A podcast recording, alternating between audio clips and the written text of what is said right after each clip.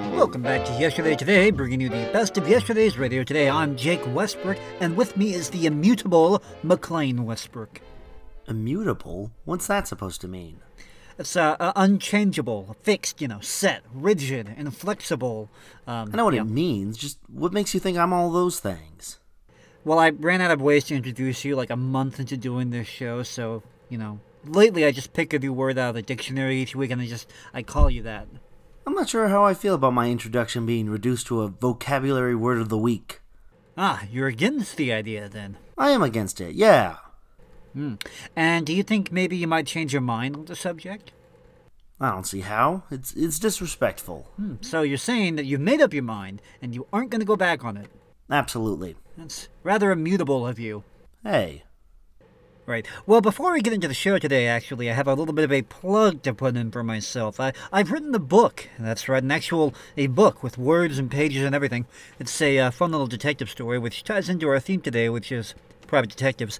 But uh, if you're interested in reading that, it's called A Case in Oak Haven.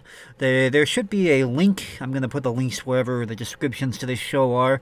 You can uh, buy it on Amazon. I believe it's uh, 99 cents for the Kindle version, and then maybe like 4.99 for the paperback, I believe. So I hope hope you guys like that. It was it was a fun little project to do. It's uh, yeah, I think if you like this show, you might you might like that book. But back to the subject at hand, detectives. That's the theme of the show today. You know, the old the noir heroes of radio's golden age, the the crime fighters who carry the bottle of bourbon instead of a badge, the gumshoes, the fedorid flatfoots, fedorid, fedorid. I don't think that's a very good adjective, fedorid. Oh, oh, make way, make way, make way. Very important detective work going on. Very important things going on here. Mondo is on the case. Mondo is hunting down the clues. Mondo is, is sniffing out the criminals. S- slow down, Mondo. Slow down. Um, sorry, folks. This is our this is our security guard, Mondo. Um, wh- what are you, what are you talking about, Mondo? are you trying to tell us that you're a detective? Because if so, that ties in remarkably well with our theme. So it just seems like a bit of a coincidence. Huh, well, kawiki dink or not, yes, me is indeed a detective. That is a hard word to say. Detective. And me has been hired to investigate a certain party by another certain party who, who will forever remain a secret. Why, why are you so animated about it? Calm, calm down a little bit. Who who hired you to investigate who? Oh, well, due to detective client privilege, me is absolutely, positively, a 100% unable to divulge this information to you. Well, we wouldn't tell anyone. Oh, well, in that case, me will divulge away. Yeah, so the producer, he, he hired me since, you know, me has experience as a security guard, so me is investigating Sidney to learn all about his sordid past after, because, you know, Sidney, he and he's engaged to the producer's daughter, and so me is, me is looking into his past. You know, normally I would say that someone hiring a private investigator or a reasonable facsimile of a private investigator to snoop on their daughter's fiance would be deranged, but this is probably one of the most rational and healthy ways the producer has dealt with Sidney's relationship with his daughter. Oh yeah, definitely crazy, but not homicidal. So you know, got, he's got that going for him at least. Oh no, no, no, no. There's nothing crazy or humidified, hum- humidified about it. It is uh, completely rational to hire a detective to investigate important individuals, and there's nothing crazy and there's nothing weird about it. So. Hey guys, uh, if you need me, I have to go run a few errands. Some janitor I am. I ran out of crazy glue. Silly me. Well, anyway, off to the store. Oh, oh, me have to go jump into his trunk. Uh, uh, uh, you, you never saw me. Me was never here. Nothing crazy about that. Well, as Mondo continues the proud tradition of private detectives, uh, next up on the show is an episode of Burns and Allen. If you're wondering why we're playing an episode of Burns and Allen for the private detective show, well, so the other day I was in a bookstore and I saw a uh, a Philo Vance novel, one of the detective heroes of the 1920s, 1930s. But this book stuck out to me in particular because it was titled The Gracie Allen Murder Case. It was apparently this fun little thing where, for whatever reason, the author S.S. Van Dyne worked Burns and Allen into the into the detective story. It's a fun little crossover, but it, it jogged something in my memory. I remembered hearing this episode of Burns and Allen a long, long time ago, where they they uh, they did a crossover with Sam Spade, radio's famous private eye. So that's what we're playing for you right now.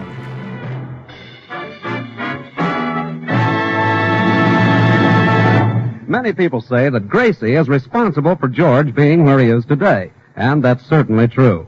Gracie is also responsible for Sam Spade being where he is today. You see, George and Sam Spade are both in jail.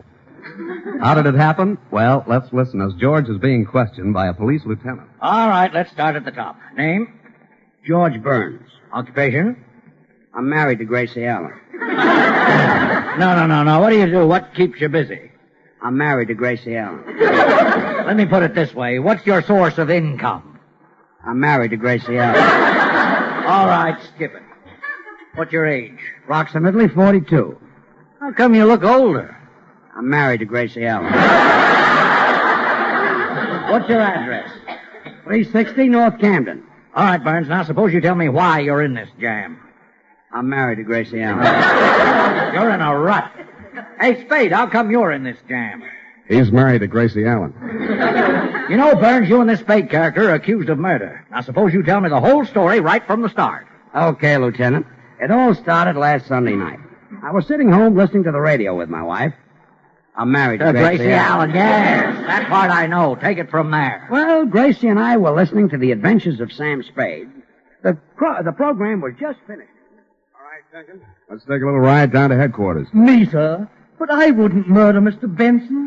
I've been his butler for 20 years. Don't play innocent. I know you pulled this caper, and I've got enough evidence to put you right in the hot seat. But, Mr. Spade, I didn't do it. Say that malarkey for the warden. You were clever, Jenkins, but not clever enough. I think I'll call this the careless butler caper.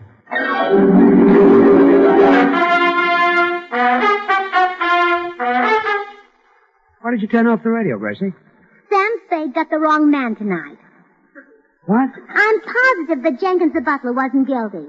An innocent man is going to get the hot plate. Hot seat. And don't worry. He'll only get it on the radio. Well, who cares where they put it? When he sits down, it'll burn. oh, I, I've got to talk to Sam Spade right away. Honey, Sam Spade is not a real detective. And I'll say he isn't. Any man who'd make an innocent butler sit on the hot plate, sure, Gracie, he'll get a hot seat. oh, he sure will after he sits on that hot plate. Look, here's what I mean. On his program, Sam Spade is a private detective. But in real life, he's just an ordinary guy. Just like on your program, you're a nitwit. But in real life.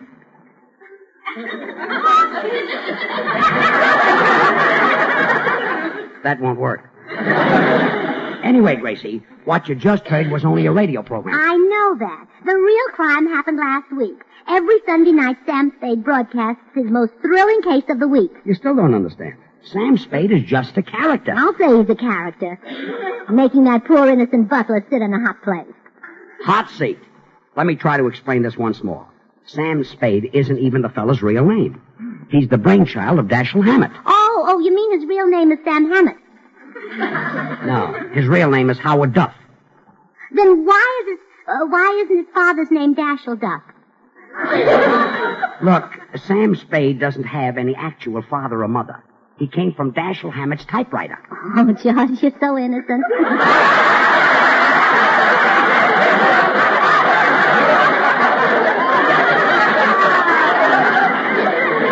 you know, I'll bet you believe that old story about coming from under cabbage leaves, too. What's the use? Okay, Sam Spade is a naughty detective, and he's sending an innocent butler to the hot plate. Hot seat. Good night, dear. Good night.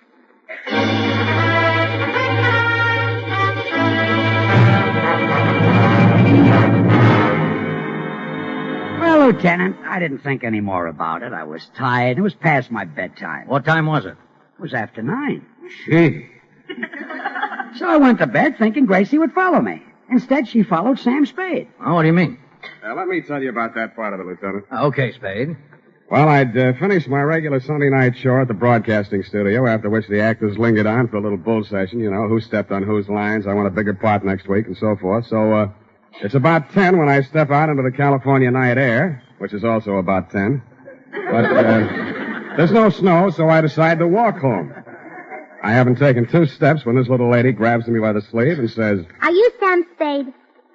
well, if I had known then what I know now, I would have thrown myself under the wheels of a passing sunset bus. But I'm a ham, and I figure she's maybe a fan, so I answer in my best Pasadena Playhouse voice.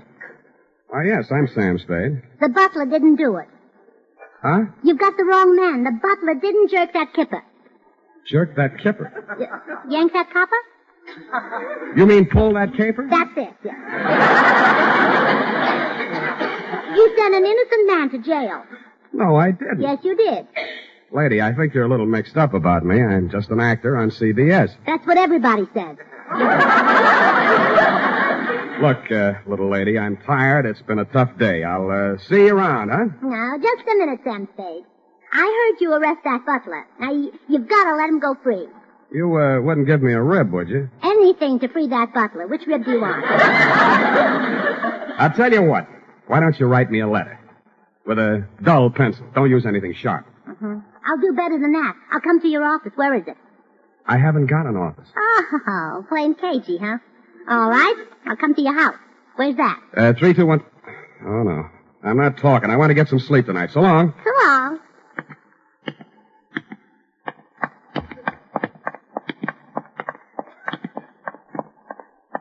Why are you following me? What do you want? Got a cigarette? Sure. Here you are. Thanks. Got a match? Sure. Want me to light it for you? No, thanks. I don't smoke. Then why did you ask me for a cigarette? Well, Oh, I thought I'd better have it in case somebody asked me for one. I see. Would you like a cigarette? No thanks. Well, good night. Good night.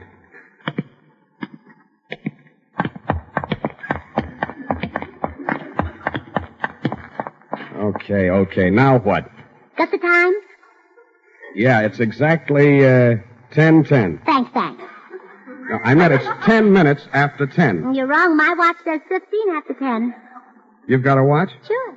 Then why did you ask me the time? Want a cigarette? No. Well, good night. Good night. Look, lady, stop following me. Oh, it's you again. Yeah, fancy meeting me here. Can I uh, give you the slip? Please. I couldn't accept a thing like that from a strange man. All right. What do you want this time? Got a road map? A road map. Are you lost? No. May I make a suggestion? What? Get lost. Well, good night. Good night.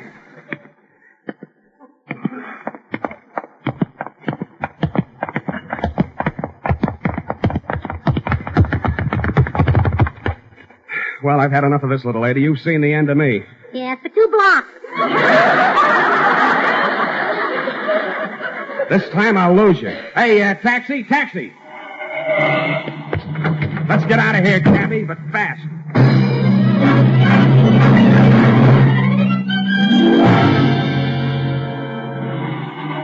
Here's my house, cabby. Pull up. That was real driving, buddy. Keep the change. Good night. Good night.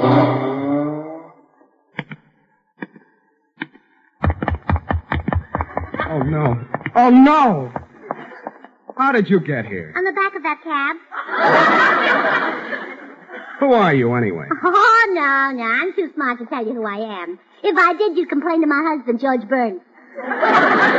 Oh, so you're Gracie Allen. How did you find out? You forget I'm a detective. Oh, And now I know what the National Safety Council means when they say don't be a Gracie. oh, never mind that. Are you going to let the butler go? Look, Gracie, there's really no butler in prison, and I'm not really Sam Spade. Oh, now don't give me that story about your mother being a typewriter. You're not talking to a child. I'm older than I look. Okay, Gracie, I see there's no use arguing with a smart girl like you. I'll see that the butler gets out. I'll get him the best mouthpiece in town. Get him out first. Fix his teeth later. Okay, okay, good night.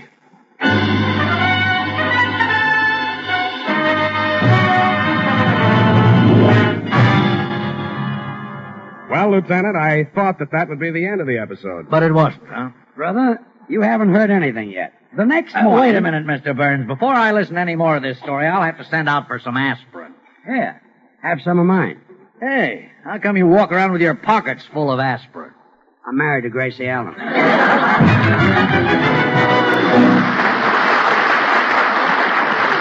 And now, back to the city jail where George and Sam Spade are trying to explain how Gracie put them there. Let's see if I've got this straight so far, Burns. Your wife listened to Sam Spade's program, thought he was really sending an innocent butler to the chair, and started hounding him. That's right, Lieutenant. What did you think, Spade? I uh, didn't know what to think, Lieutenant. The surveys tell me I have 10 million odd listeners, but I didn't think any of them were that odd. Uh, Well, anyway, to get rid of her, you told her that you'd free the butler. Yeah, but that didn't satisfy Gracie. She demanded to see the guy. That's when Spade came to me for help. He asked me to make Gracie leave him alone. what'd you say? I told him to ask me something easy, like getting Westbrook Pegler to dance with Eleanor Roosevelt.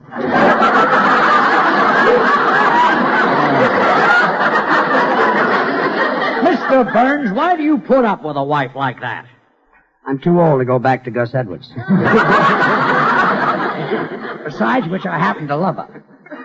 Well, uh, so what did you two decide to do? Well, there was only one thing we could do. That was dig up the actor who played the butler in my program and let Gracie see him. Which we did. Yeah, and that's when we really got into trouble. Well, tell me just what happened.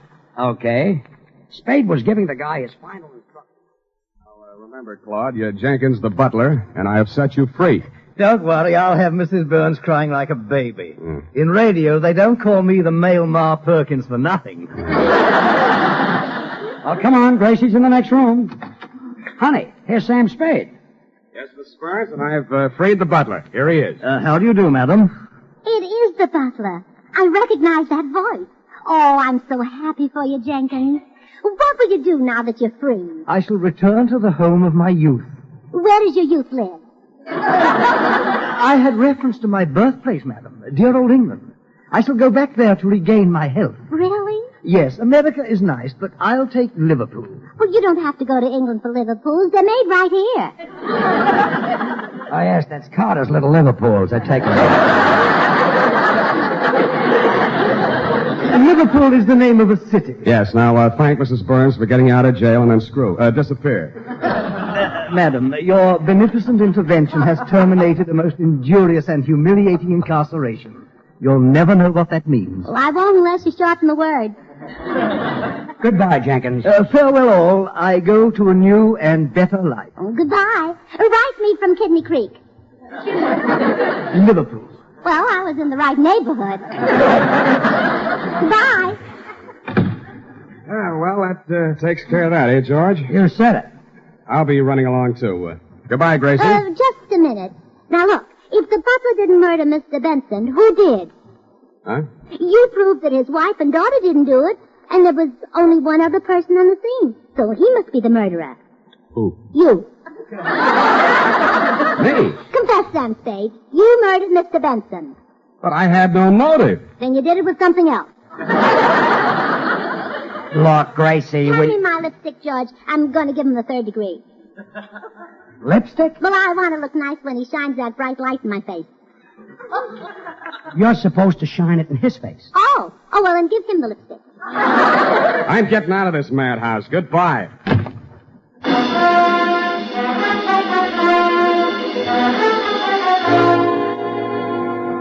Well, Lieutenant, Spade ran out of that house like, like after, like he was seeing a ghost, which was true because from then on Gracie started haunting him, trying to make him confess.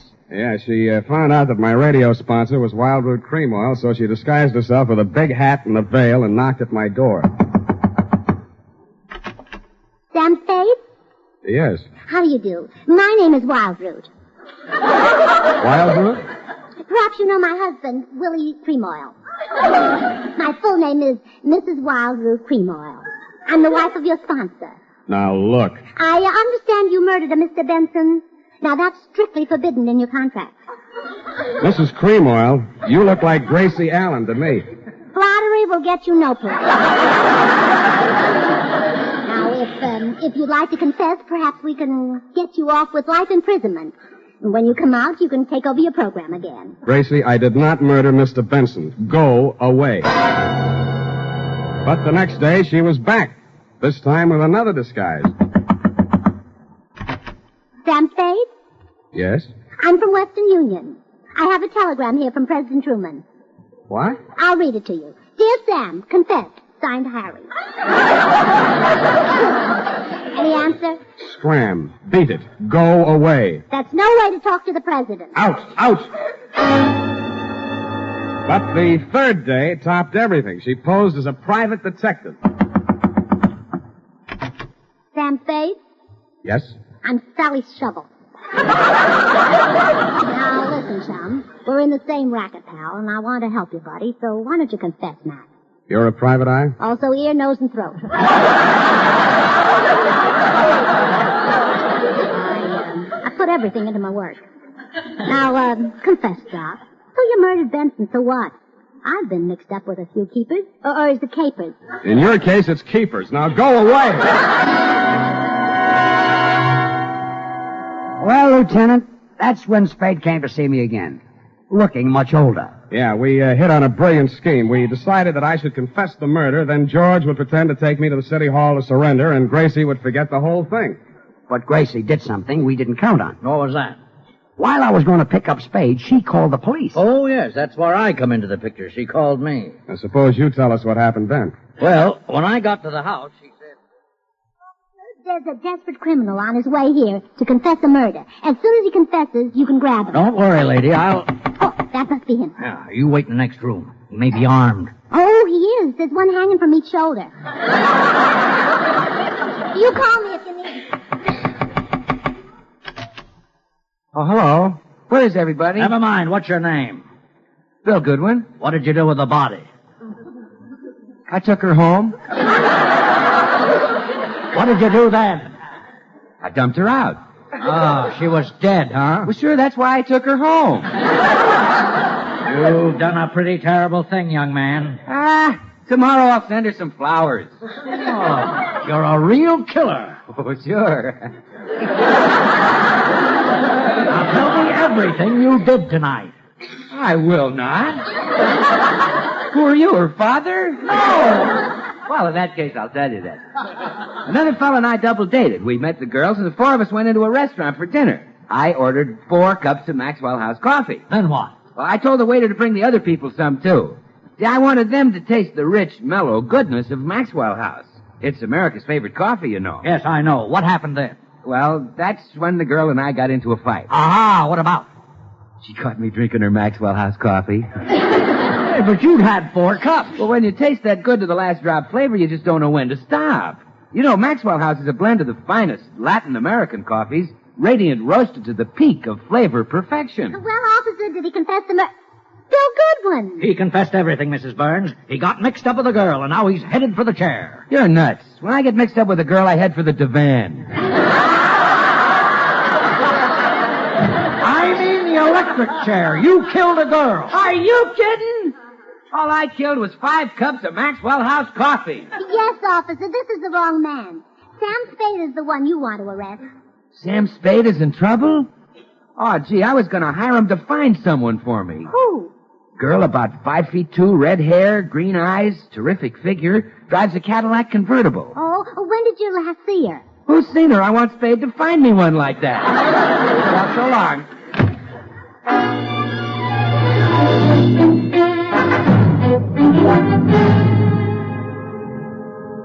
Well, there won't be any mistake this time, officer. Here comes my husband up the walk with the real murderer. Yeah, anyone can tell that guy's a criminal. Look at that low forehead. Oh. That's my husband. Well, this time I want to hear the confession before I make the pinch. I'll just duck into this closet. Oh, poor Mr. Spade. I hate to think of him sitting in the electric chair. With those long legs, he'd be so uncomfortable. Well, here he is, Gracie, ready to confess. Yes, I can hide the truth no longer. I killed Benson. Why did you do it, Mr. Spade? That man murdered my mother, ruined my father, tortured my sister, and robbed my brother. Oh, then it was nothing personal. No, I just didn't like him. Oh, how, how did it happen? Benson was standing in a bar, see? I walked up to him, let him have two slugs, and he fell to the floor. Oh, couldn't hold his liquor, huh? You let him have two slugs from a pistol. Now keep quiet and let the man confess. Yes, dear. I never gave him a chance, see? I shot him down in cold blood. As he lay on the floor, I pulled the trigger again and again and again. When the gun was empty, I stood over his body and laughed like the fiend that I am. I should be locked up for 20 years, 30 years. I'll make that 40. Huh? Who are you? I'm Regan from Homicide. I called him over to hear your confession. Okay, come on, Spade. Officer, wait a minute. Let me explain.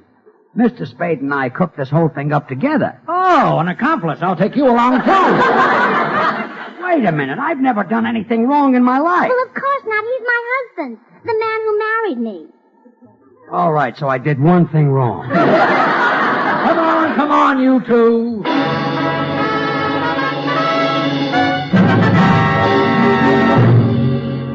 Well, Lieutenant, that's the whole story. Uh, my apologies, fellas. You're both free to go. Thanks.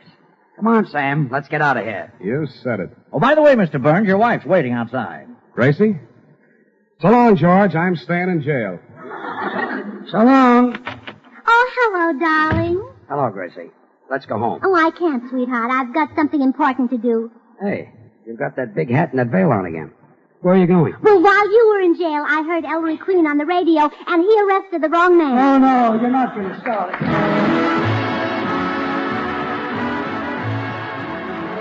Welcome back to Yesterday Today. Uh, Mondo just returned to the studio looking very tired, very worn out.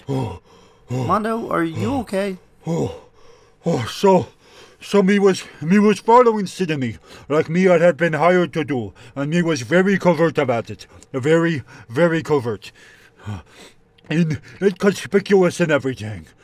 But boy, that was harder than me thought. Uh, so me cover in in the, the trunk of his car. It was almost blown. It was a tense situation. But but so me had to me had to chase me had to chase the car around on foot, and there was there was a lot of obstacles. Uh, open manhole cover. Uh, there was a fruit stand me ran through. Just name a cliche. Me me found it. Oh, let me tell you. Oh, Mondo, I'm. Uh... I'm sorry your investigation into Sydney's dark and mysterious past hasn't been more successful. Uh, Oh no. Oh no no no. To the contrary, me little friend. Me has been able to find out several key pieces of information that can explain much of Sydney's current state of being. Really? What did you find? Oh, oh, oh, it's a juicy one. There's missed payments, there's false identities, backstabbed business partners, ex-lovers even. Just the whole gamut of, of, of seedy and, and unsightly uh, events in his past. Whoa, whoa, whoa. Backstabbed partner, ex lovers? How did you find all this out about Sydney? well, oh, honestly, me, me made most of it up. Actually, all of it. But me is hoping to find evidence to support it later. That doesn't sound very Sam Spade of you. Well, private detecting is harder than me thought, honestly. So, you know, gotta cut a few corners here and there. Uh, yeah, fair enough, but I, I would recommend, Mondo, that you don't jump to conclusions first, and, and you should you should find evidence to begin with before you you draw the result. You know what I mean? Oh, fine. If you want to do it the hard way. Well, as this investigation into Sydney's dark past continues, we're going to continue our show today with an episode of Philip Marlowe. I bring this up specifically because just recently a new Philip Marlowe movie was made, starring uh, Liam Neeson as Philip Marlowe. Interesting casting choice. I haven't seen the film myself, so I can't vouch for the quality. I'm just always tickled when when an old property is brought back up into the into the current culture. Although the current culture usually messes it up somehow, so I don't know. And and Liam Neeson as Philip Marlowe, I thought was just an odd casting choice. I, I don't know. I I do want to see the film though. I might I might review it sometime on here. Yeah, but in the meantime, yes, Philip Marlowe, the classic detective from the mind of Raymond Chandler. So here it is. Oh, you know what the problem was? He wasn't wearing a Sherlock Holmes hat and smoking a pipe. Oh, wh- what was me thinking? Well, that's like cliche 101, Mondo. You got to get on that. Oh, you was telling me. You know, every once in a while, into the life of one Philip Marlowe, a little peace and quiet must fall. A day marked by neither murder nor mayhem, no phone calls, just nothing. I was just beginning to like it, too, when the door opened and a head full of slick orange hair walked in. It was on a man wearing a new flannel suit, a hand painted tie, and a reckless grin. He shoved the telephone out of his way, sat down on the corner of my desk, and sized me up with a pair of careful gray eyes. Got a proposition for you, laddie. Tell me about it. Let you know if I'm interested. You should be. There's good money in it. It's not always the answer. Go ahead. You got a good car? Good enough. I don't keep it in the office. You like Mexico? Look, is this a social call or a quiz program? This is business. I asked you a question. Yeah, I like Mexico. I don't like you. Oh, that's good, because you're going to drive a couple of friends of me down there. Uh, name your price. Not interested. Thousand bucks? Not interested. That's too bad. Would have been nicer to work this out without a gun. Listen, you two big Talk jerk. easy, laddie. This gun is bigger than both of us. Now, you're going to drive across the Mexican border tonight with three passengers, and there won't be any difficult questions, because you are the well-known Senor Philip Marlowe, a respectable private detective. Somewhere below the border, your fellow travelers will catch a boat. But this you don't have to worry about. Now, look, just a minute. Look, I- laddie, I came to you for several reasons, one of which is that you're smart enough to know when to quit fighting the problem. We gotta make a stop first, so let's go. Uh, and leave your artillery in the drawer. Come on. Yeah, sure. Since I'm now an old pal of yours, what do I call you? You pick it. Believe me, you won't like it. Um, how about George? You like George? Not particularly. Good. Just call me George. Let's go, Marlowe.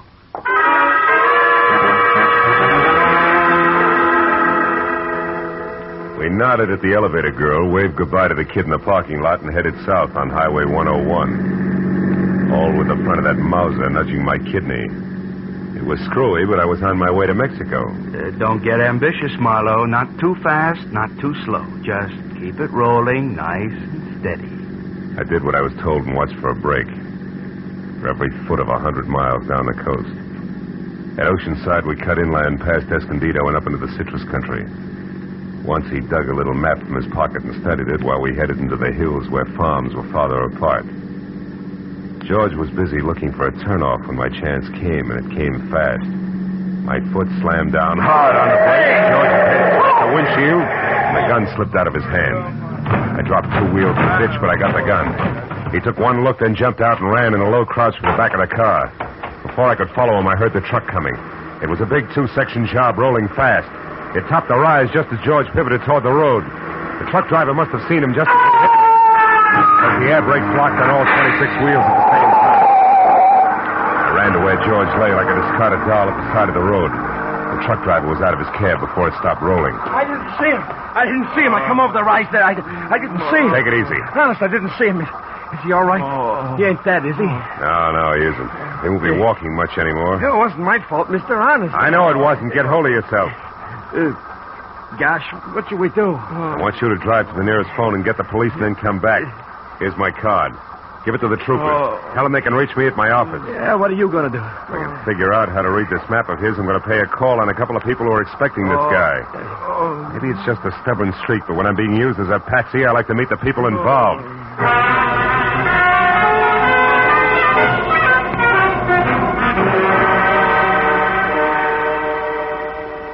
As I drove, I studied the map, and two miles down the highway, I found the first landmark a dead tree. Ere I left the highway and followed a rocky trail seven corkscrew miles up a canyon to the next landmark, a bridge. One that looked like it had been lifted out of some rustic Connecticut woods and dropped across the California gorge purely by mistake. Because it was covered complete to roof and walls and made entirely of lumber. And on the hill beyond was a lonely house where the trail marked on the map ended. I drove slowly through the sagging wood tunnel and at the other end deliberately killed my motor. Then I got out, raised the hood, went to work on the distributor. I don't know where he came from, but when I glanced up, he was standing there watching me. A bull in overalls with a pitchfork clenched in a pair of hands as thick as $4 stakes. We didn't like each other's looks. You picked a bad place for trouble, mister. That's so. Why? Nobody almost never comes up this road, especially strangers. How come you took it? Really want to know, or are you just killing time? I wouldn't be too smart if I was you, mister. Uh, you live in that house up there? No, not anymore. I got canned for drinking. Why you so interested in that place? The only farm around here. Maybe they got a mechanic. Yeah, maybe. Where'd you say you were from? L.A. Ah, Los Angeles, huh? You real sure you don't know anybody up there on the hill? Like who, for instance? A certain party who took a trip to L.A. not so long ago. And another thing, city boy, don't get out of line or I'll fix you good. Understand?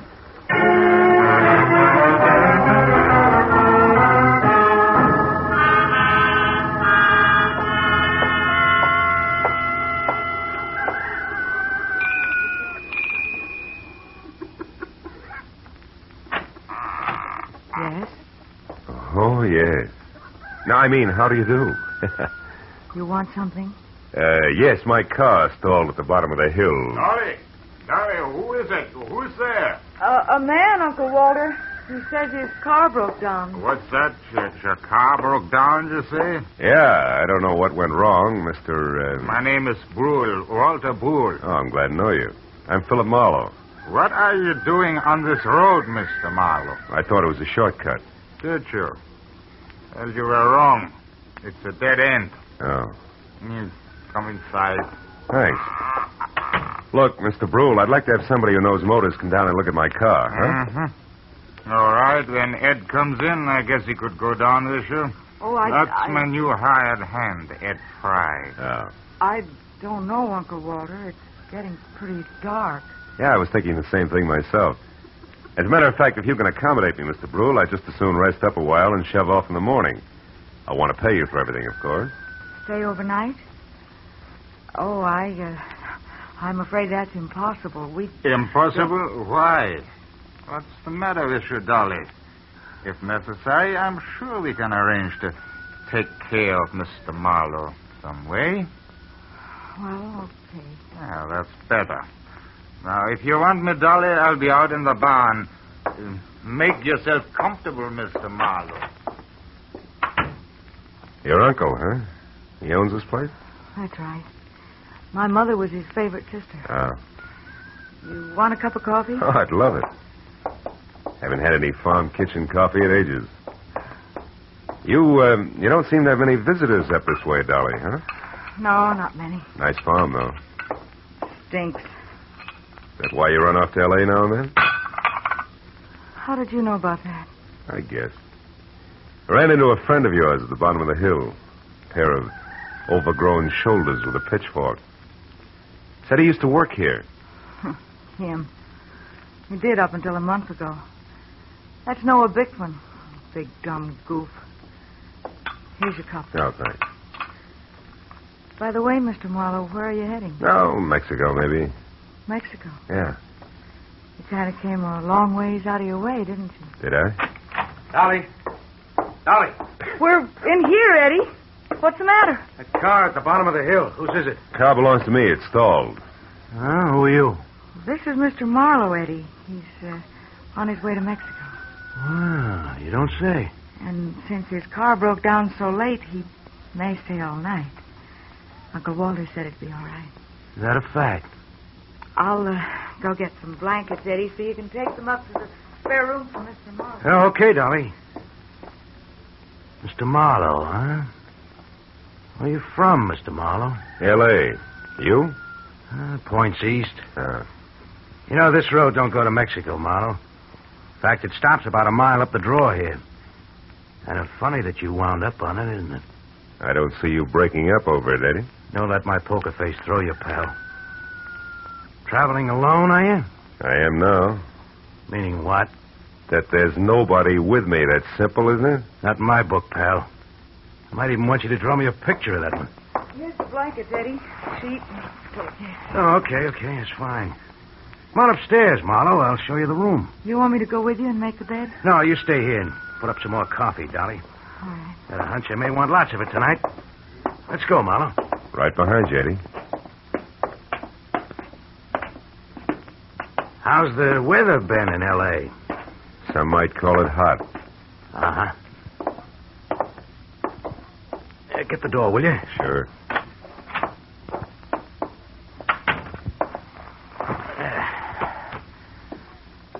Okay, how come it's you, pal? I got good credentials, a car, and a tight yap. You better be right on all three. How'd you find me? Little map, Eddie. From Escondido to the dead tree to the covered bridge, and then up here it's a cinch. Why'd you show alone? Where's Red? Go to meet us at the border. It's a bum fit, pal. It's not in the book. Why? Ah, you had some kind of a last minute jam with the boat. Oh, that jerk. He's had a month to line this up while I've been holed up out here in the sticks making like a farmhand. Well, better work, that's all. If we're picked up this time, it's curtains. Oh, uh, incidentally, you got a gun, haven't you? Yeah, sure. Let's see it. Uh-uh. No dice, Eddie. Red didn't tell me everything, just enough. So? So you'll get your money's worth. I'll do what I'm supposed to do and no questions asked, for my little automatic and I stick together regardless, real close together. Okay, Marlowe. Suit yourself. I will. And something else. The rest of the company is going along. Is that all set? Well, we'll see about that when the time comes. You're not leaving any loose ends around, are you? It's not your worry, pal. We'll get out of here around 11. Oh, and that routine about your car being stalled, it is a gag, I hope. Oh, sure, it won't start. If anybody tries, but in ten seconds with a screwdriver, I can fix it. You're okay, Marlowe. Just keep playing your game. Yeah, I will. Maybe then I'll find out what the score is after all. huh? Hmm, You might at that. Come on, let's eat.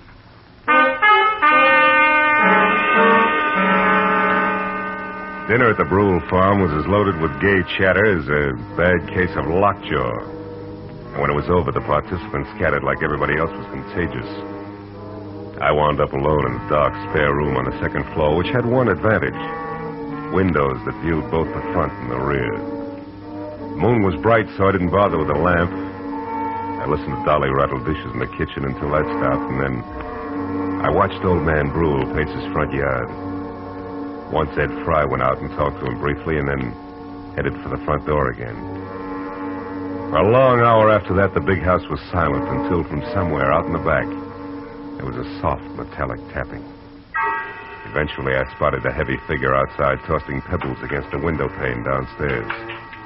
And he edged back through the shadows to the barn. A moment later, I saw the girl slip out a rear door and run across the backyard to join him.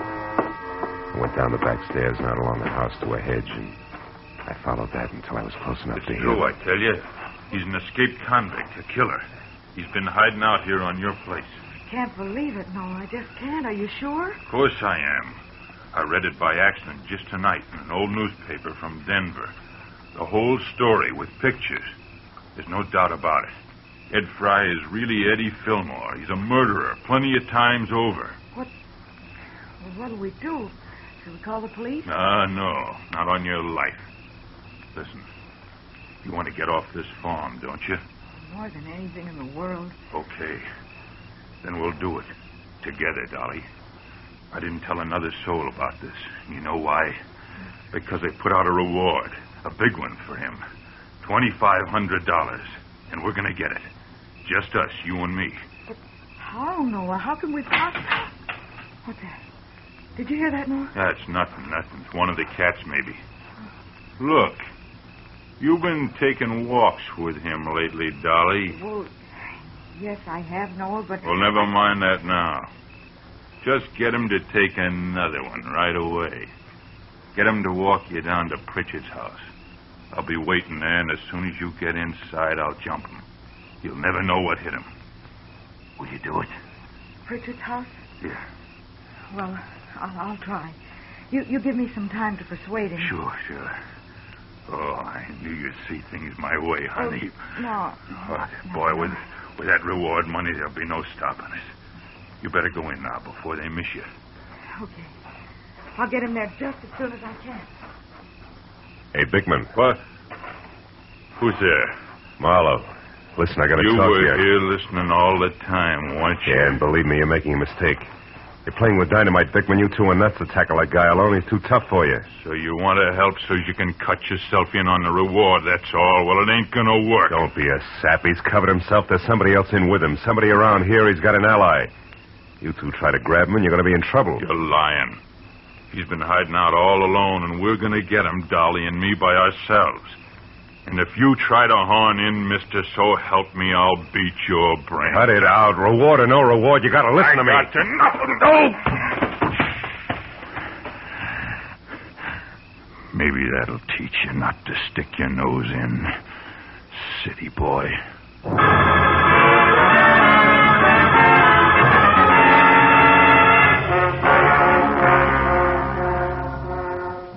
didn't pass out. But my jaw hurt and my legs moved like they were rubber. Now I had to find the roving Walter Brule because he should know where Pritchard's house was, where the ambitious team of Dolly and Noah might be biting off a lot more than they could chew, healthy 4-H teeth notwithstanding. Mr. Brule! Mr. Brule! Yeah? Hello? Who, who is it? Marlowe, come here a minute, will you? It's important. Yeah, it's important. What is it, Mr. Marlowe? Ace, what is? It's your friend Noah. We had a few words. Noah Bickman? He was no friend of mine. Yeah, he's no friend of mine either. Look, Brule, I, I'm going to have to trust you. I've got no choice. Bickman found out Ed Fry is really an undesirable named Eddie Fillmore who's wanted for the police by murder. Murder? And he wants to trap him for a $2,500 reward that's been posted and didn't want me in the way. No. Now, look. I'm not a passing tourist with motor trouble, but a private detective. Tell me, who is Pritchard and where does he live? Richard, where does he live? Mr. Marlowe, somebody has been making a joke on you. Elihu Pritchard died 20 years ago. He lived right in this house where I do today. This is Pritchard's house here? Oh, Pritchard's house? No, no, no. That is down the road near your car, the covered bridge. That is Pritchard's house. The bridge? Ah, you see, Elihu Pritchard was from New England, and he had a covered bridge on his farm there, so he wanted one here. He built it himself day by day, a board here, a nail there. Oh, and- and since he spent so much time at it, people call the bridge his house. Is that it? Yeah, yeah, yeah, exactly. But then, uh, why is it important? Because of a meeting, Mr. Brule, a get together that I don't think is going to be on the quiet side. Let me borrow your flashlight, will you? Sure. Now get back inside and call the police. But what are you going to do? Reinforce the reward, happy sweethearts, and keep an eye out for someone I haven't met yet. A third party Eddie Fillmore plans to tour Mexico with.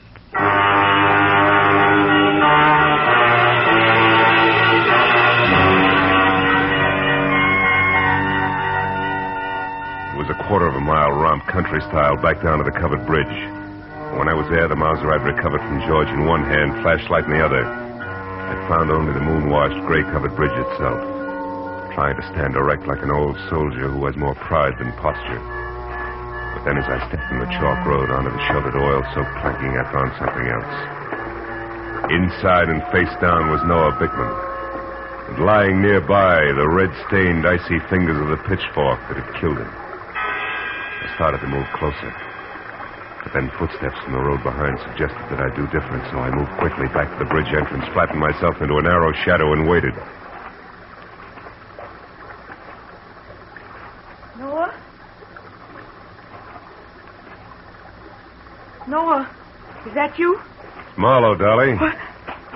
Mr. Marlowe, what are you doing here? Well, why are you down at the bridge at this hour? Where, where's Noah? He's dead, Dolly. Was dead. He's in there, but don't go inside. Look, I tried to stop him, believe me. Stop him. Stop him Don't from what? bother, baby. I know about Fry being Fillmore, the reward, all of it. What? Oh, How? Well, first of all, I'm a private detective from L.A. was dragged into this by an ex-buddy of Fillmore's. Second, I was in the barn when you and Noah made your plans. When you left, I tried to talk Noah into accepting my help. Why? Because I know what Fillmore's kind is like. I mix with them every day. I know how they work. Look, did you tell Fillmore to meet you here, yes or no? No. No, I couldn't find him. I've been looking since I left the barn every place. That's why you came down here just now? I wanted to tell Noah that our plan would have to be postponed. But what difference does all this make? I don't know. Maybe a little, maybe a lot. If Fillmore had known about this, this rendezvous you two planned, it'd be 20 to 1 that he got here ahead of schedule and took care of Noah. Since he didn't, Well, since he didn't, I'm betting on a third party, someone we haven't met yet. third party. Yeah, now listen to me and do just as I say. Turn around and walk straight back up to the house, and when you get there, get inside and stay put. But Marlowe, what if? Go on, fast. All right. But be careful, Marlowe. Whoever killed Noah won't hesitate to kill you too. When she started back up the road, I turned toward the bridge again. My flashlight following the dusty white footprints on the freshly oiled planking leading to the dead man. I stood over him, the circle of light sweeping the area around him. There was just one thing I had to know. Marlowe! Marlowe! Uh, It's me, Walter Burris. What are you doing down here? Uh, I thought you might need help, so after I called the police, I got my rifle and came down here and I. Victor? Yeah, he's dead. The prongs on that fork went right through him. How terrible. Yeah. Look, Brule, was this planking freshly oiled today? Yeah? Uh, why? I what- just wanted to make sure those chalk footprints were made today. But what do Brule, footprints... you stay here and see that no one enters the bridge. Uh, Where are you going? Up to your house in a hurry because I think I know who the killer and the third party is. With city bred legs and smog fed lungs, I made it up to the house in record time. But as I reached for the front door, I knew that time hadn't been quite good enough. The shot had come from somewhere in the house, and by the time I reached the living room, I knew I was too late to do any good. In a chair at the far side of the room, Dolly was slouched down, a surprised expression on her face, while her hands tried to hold back a small stain of blood oozing through her blouse. Little frightened words whispered out of her mouth. You shouldn't have done it, Eddie. Stand where you are, Marlowe. She had it coming to her, the two timing louse. Eddie. Eddie, I'm trying to tell you. You don't understand. I understand plenty, you no good little. Eddie. I was in the barn, heard the whole thing. You and that Bickman planning a switch with me out. No. You're wrong, Eddie. Wrong. Dylan was wrong. D- Dylan. Dolly didn't try to double cross you, Eddie. She only pretended to so she could set Noah Bickman up and kill him. That's what she did. No, you're a liar. Who? That's what I'm trying to Eddie. I don't believe it.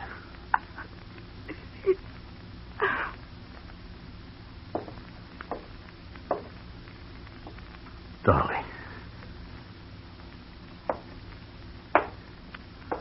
Is that true, Marlowe? She didn't cross me. She was trying to help me. That's right, Fillmore. Bickman found out who you were, wanted the 2500 bucks you were worth, dead or alive. Dolly had to play him along for your sake. Should have listened to her. I should have listened. How do you know all this, Marlowe? Found Dolly's footprints inside the covered bridge. Proof she'd been there before I found Bickman's body. Yeah. And you knew who I was, so you put it all together. Well, you're holding the gun, kid. What's the next move? Doesn't matter much anymore. I could still lamb out of here for Mexico. Somehow I don't want to. Not without Dolly. Phone the police, Marlowe. I'm not going anywhere.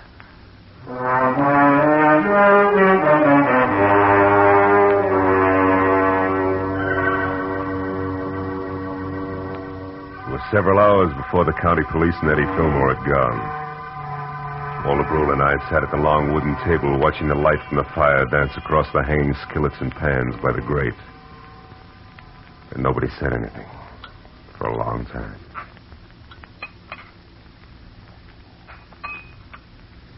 I. I suppose hot apple pie at four in the morning seems odd to a man from the city. Not at all.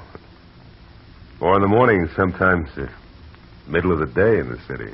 Yeah. Yeah. More coffee, Mr. Marlowe? Yeah, yeah, please. Thanks. You know, Dolly wasn't really a bad girl. It was just that sometimes she didn't think, and A woman who loves like that doesn't think, Mr. Brule. She just feels.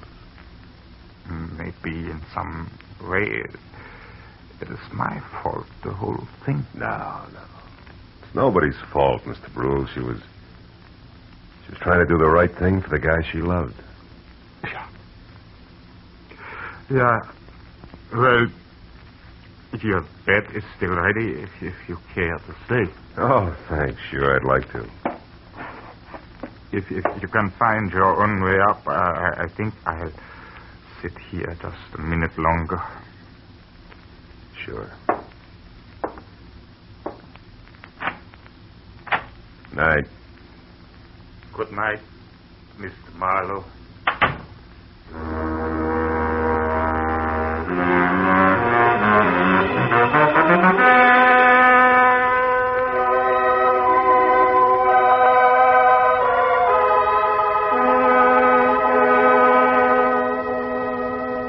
As I sat looking out over the starlit countryside, I thought of all the great love stories written about the good people who love, live, and suffer. And then the pathetic face of Dolly and the pain racked face of Eddie said, What about us? And I had no answer. Yeah, chalk up another one, Marlowe. Another one of those things for which there is no answer.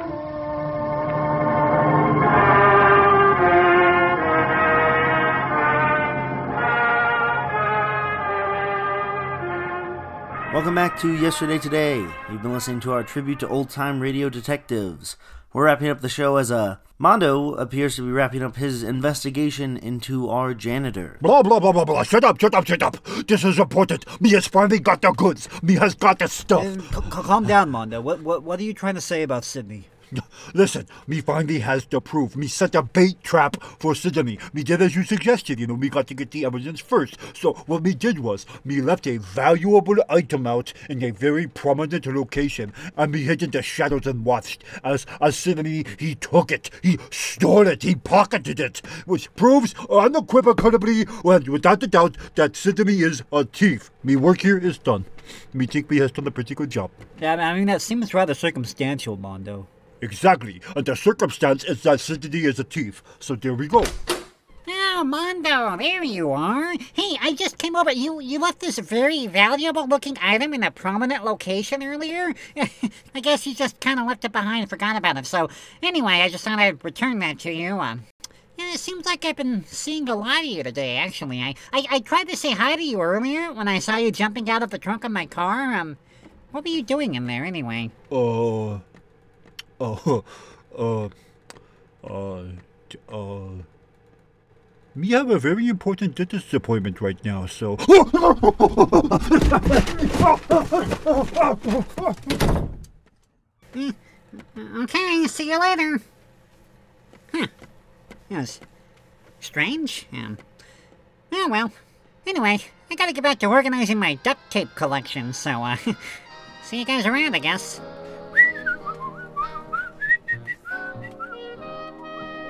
There goes the world's least solo detective and the world's least suspecting janitor. Yeah. Well, if you want more yesterday today, visit kisu.org or wherever you get your sneaky, nosy, privately investigated podcasts.